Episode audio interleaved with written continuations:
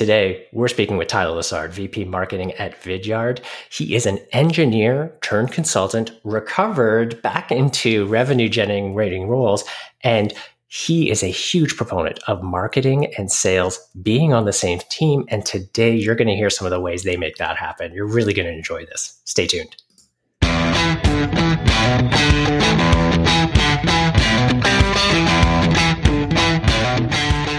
Welcome to Seller's Journey, the podcast where we speak to great sales reps and leaders and share their real stories from start to sales success. Hi, everyone. I'm Joseph Fung, and today we're speaking with Tyler Lessard. Tyler's a VP marketing at Vidyard, marketing leader, podcast host. You're a fearless 50 marketer. Welcome to the show. Hey, thanks so much for having me, Joseph. A pleasure to be here. I'm really looking forward to the conversation. We're in similar circles, and getting a chance to hear more about your story is going to be so much fun. Yeah, I'm, I'm looking forward to it as well. You know, I've had an interesting journey, to say the least, over the last 15 years or so of my career here in my hometown of, of Kitchener Waterloo, just outside of Toronto. And uh, I've, I've learned way too many things to keep to myself and hopefully can save some of you from uh, suffering from the same war wounds. So uh, excited for the conversation. So, before we, we start uh, at the beginning of your journey, I want to kind of rip the band aid off with a question that some of our audience might have. You're a VP of marketing, not classically characterized as a quota carrying sales rep role, uh, but having you on is, a, is kind of a, a very deliberate reason. You shared a couple of comments about sales and marketing being on the same team. Could you start off by helping me and the audience understand what you mean by that? Yeah, I'd love to. I mean, I am a huge proponent of this notion that in particularly in the in the B2B world, but I think business everywhere is that marketing and sales and frankly product um, and other core functions of the business need to more than ever operate as an integrated team and not just aligned. We talk a lot about sales and marketing alignment, which I think is important for a lot of us to think about and get started with. But to be mm-hmm. really successful in today's world, marketing and sales have to be truly integrated. I think marketers need to think more like sellers because we're responsible for so much more of the front end of the buyer's journey than we have been mm. before. And I can dive into that later. Um, and as sellers, I think they need to think a lot more like marketers because people these days don't want to be sold to. They want to be educated, uh, they want to learn, and they want to work with somebody that they can trust to find the right solution for them, which I think is sort of classic things we look to do as marketers. So I think those are some key tenets to how we need to operate today and something that I think about each and every day in my role here at Vidyard. Okay, so uh, if marketers are sellers, let's put you in the hot seat. Uh, as a sales rep for Vidyard, what's the elevator pitch? The elevator pitch for Vidyard depends on whom I'm talking to, which is me being a marketer, Ooh. Joseph, and letting you know how important context is. Uh, but for you know, generally people out there uh, today more than ever, video is an important part of how we're communicating with our audiences, whether we're marketers, sellers, or individuals in a business trying to connect with others. And here at Vidyard, we uh, help individuals and businesses uh, take advantage of the power of video uh, to communicate and collaborate with their audiences and to ensure they can use it as a strategic way to stand out and generate more business for their company.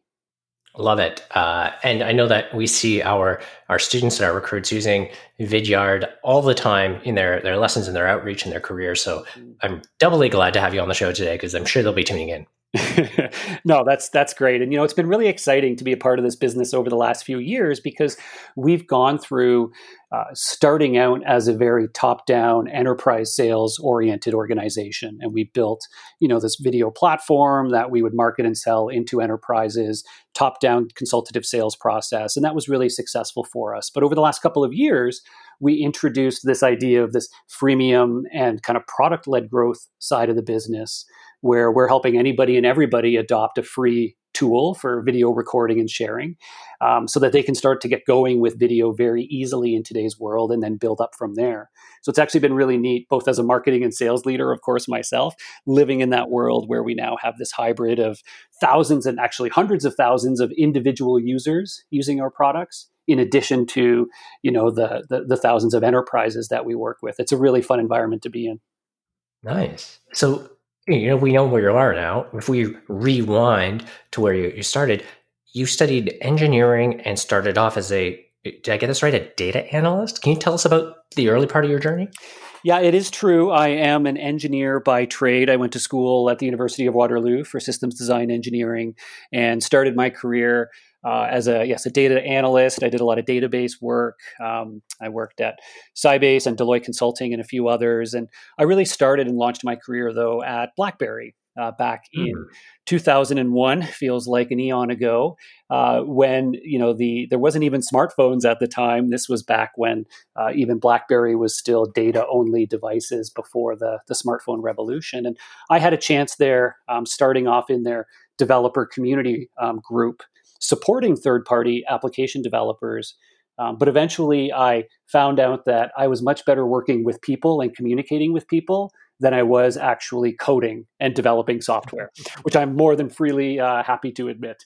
Uh, so, over that time, I really built out my experience running a developer relations program and then ultimately working with partners across the globe on how they can build solutions for our products. And then, of course, how they can help go to market along with us and actually market and sell their solutions along with BlackBerry in the field. So it was a great experience there and, and, a big shift from actually writing code to running an organization that was responsible for driving direct sales.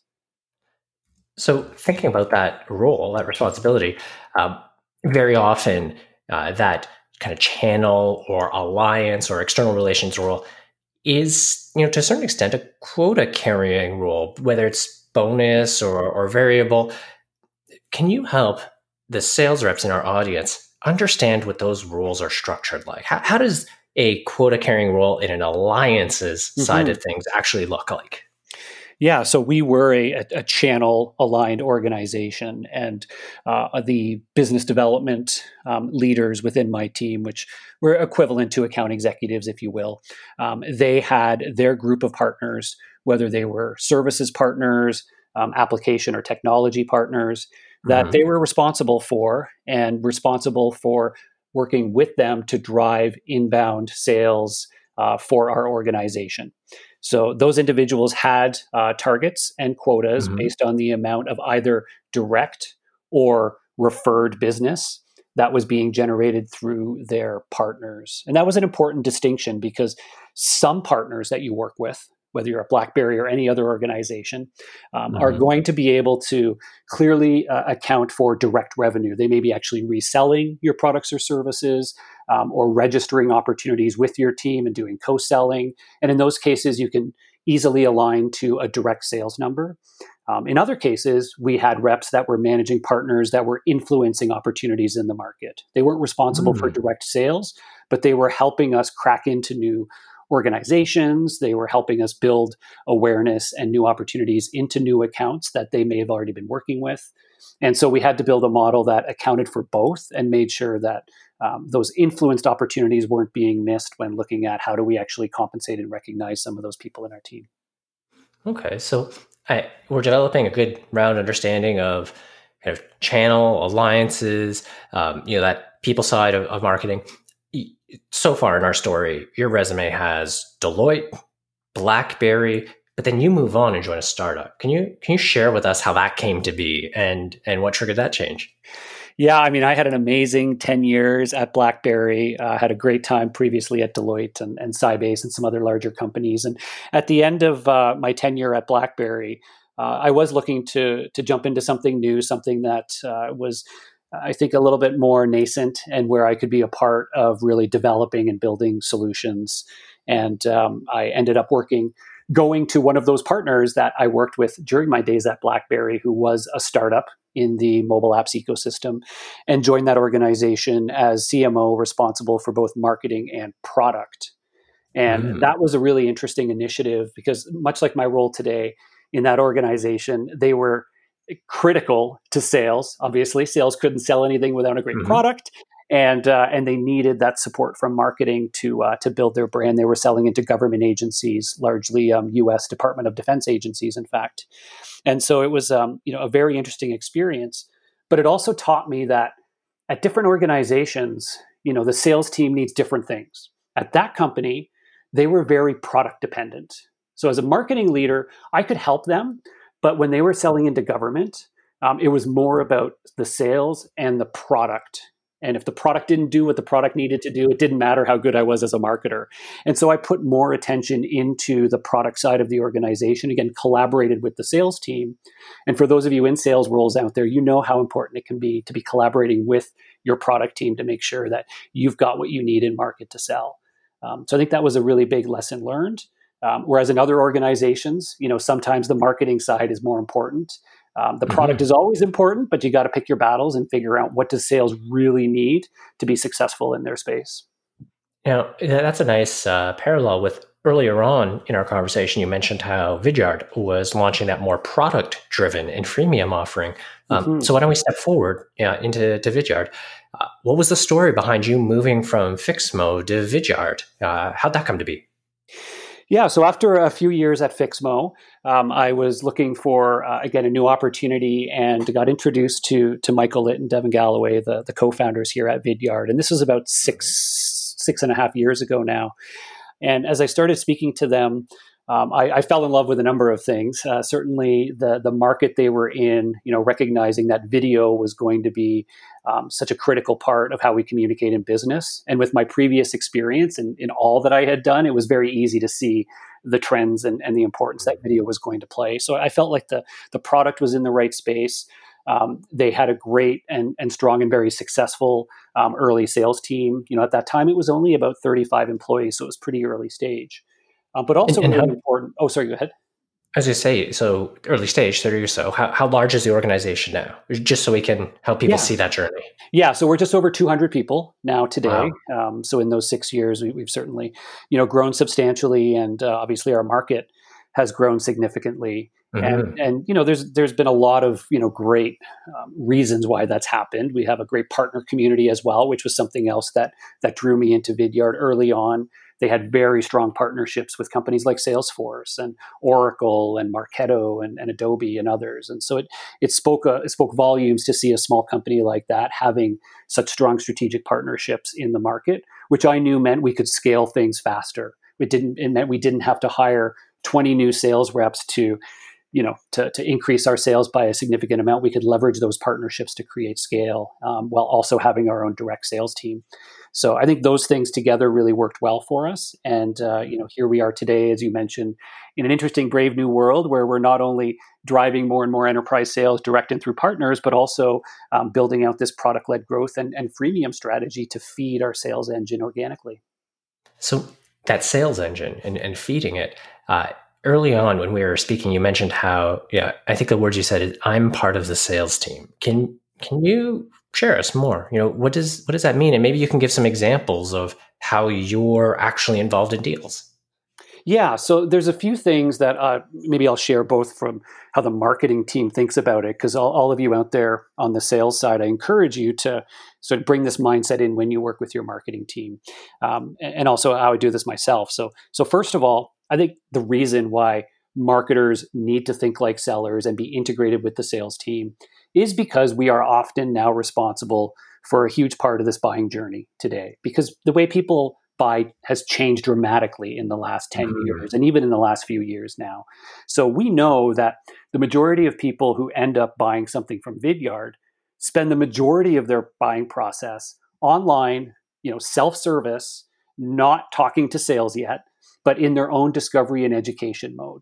They're looking at various solutions in the market. They're going to our pricing page. They're attending our webinars. They're watching our videos, right? All of those are means for mm-hmm. us to walk them through that buyer's journey. Whereas many years ago, they would have called a sales rep and had those conversations. So we need to be thinking about that. And so I really push even our own marketing team to be thinking not only how are we educating and converting um, people through that buying process, but how are we building a relationship with them, which is exactly what a good salesperson would do right? A great sales rep knows the importance of building a relationship, of creating rapport with those individuals, um, you know, whether or not you know they've learned something or whatnot. The power of relationship matters so much. So as marketers, we think about that a lot, and we work with our sales team to think about are the things we're putting out there doing that? Are they building relationships with people before they even come in the door? So I think that's a really important foundation for marketers in general and how we need to think like a great sales rep. I, I think it's a, a, fantastic perspective, and, and I agree with it entirely. Um, putting kind of putting on the hat of a skeptic. Let's imagine we've got a really jaded uh, sales rep uh, who's listening into this and and says, "Well, that's great, that's nice and, and fluffy, but I'm going to call BS on it." Uh, you know, uh, does Tyler or any of his team of marketers do they actually show up on sales calls? You know, do they have to handle that interaction with the customers. Uh, does that happen? Yeah, oh, absolutely, absolutely, and and frankly, probably not as much as it should or that I would like. Uh, oh. But you know, we absolutely, uh, I personally will get on calls uh, with our sales team, both to help them in a supportive fashion in in the mm-hmm. selling process, because I've actually I have a role to play there in terms of my knowledge and understanding of the market, and and so I can be there to help guide conversations and and speak as a thought leader.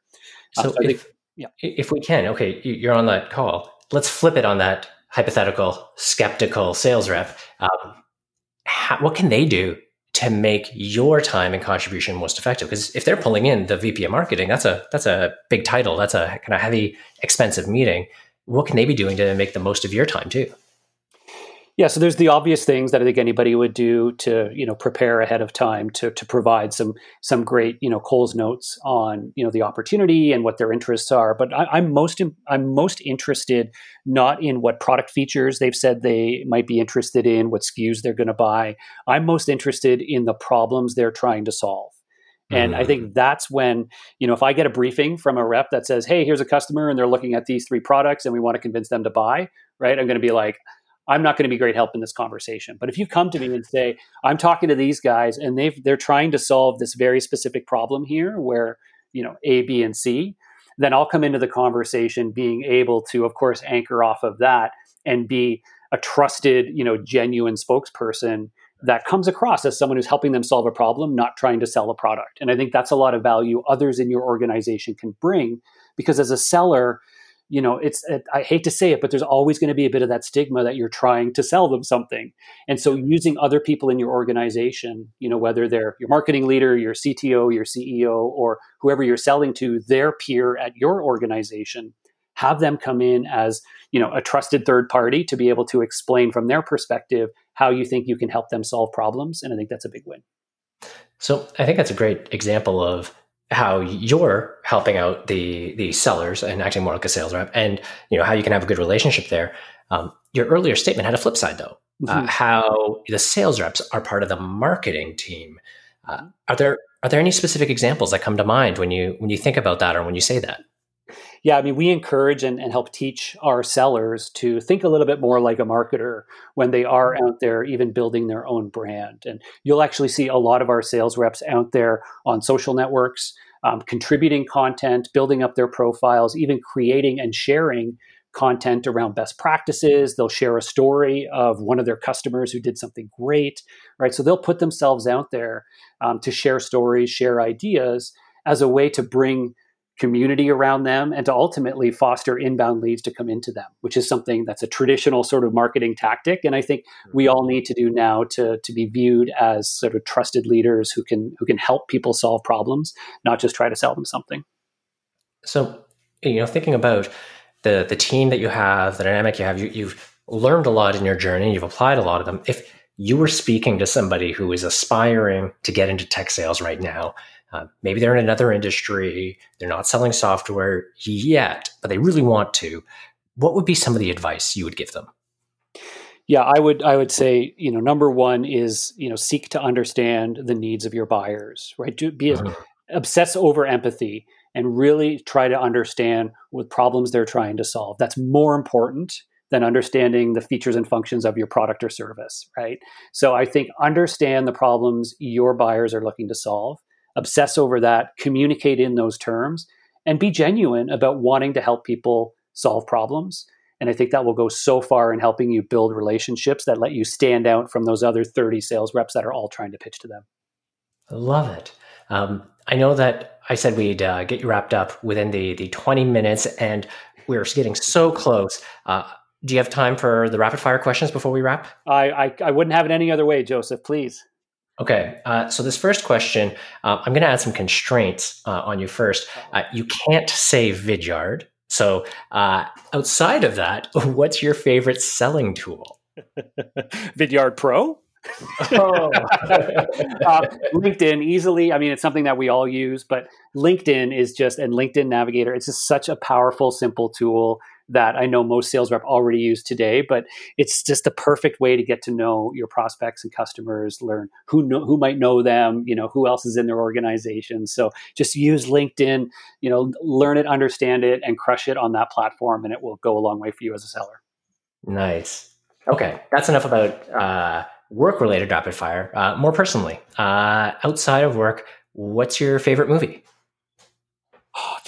Oh. I'm gonna go with. I actually had the chance to watch this with my um, with my son recently. It was The Usual Suspects which oh. was to oh. me such a wonderful, fantastic film um, that like really just showcased great storytelling, you know, building suspense and the power of curiosity. And I think as a marketer or a seller, I always think about that. I'm like, how can I leave people curious to learn more and just hanging on to figure out how is this going to end? So there you go. Well, if you can weave a story like that one, you are crushing it as a marketer. I, I'll agree to that. wow, good answer. Okay, last last one then when you were a kid, what did you want to grow up to be? Um, I, you know, I bounced around a lot. I played a lot of sports. I loved baseball, hockey, um, basketball, and uh, I always, you know, certainly hoped that I could continue on with that. Um, but then I, I, really enjoyed the sci- the sciences uh, of life, and and that's really what got me into my engineering career. So I I would have said the last thing I thought I would be would be a marketing or sales executive. Um, and but you know today uh, my love of, of all things discovery, my love of, of science and technology feeds so much into do as, as with what I am as a, a, sales and marketing leader that I, I, really think it was a great journey that um, that helped me a lot. So here we are. That is great, and. I, I agree. Everybody lands somewhere where they least expect to be. So uh, it's definitely a common thread throughout our conversations. Yeah. Tyler, thank you so much for your time. This has been such a great conversation. Terrific. Well, thank you. And I hope you all took away at least one or two ideas. And feel free to connect with me on LinkedIn if you have any other questions or uh, any other ways I can help. Absolutely. And we'll be sure to include the link to your profile in the description. Uh, so if you're listening in, check it out there uh, to connect with Tyler and uh, to check out Vidyard. All right. Thank you very much, Joseph. You too, Tyler. Take care. Ciao.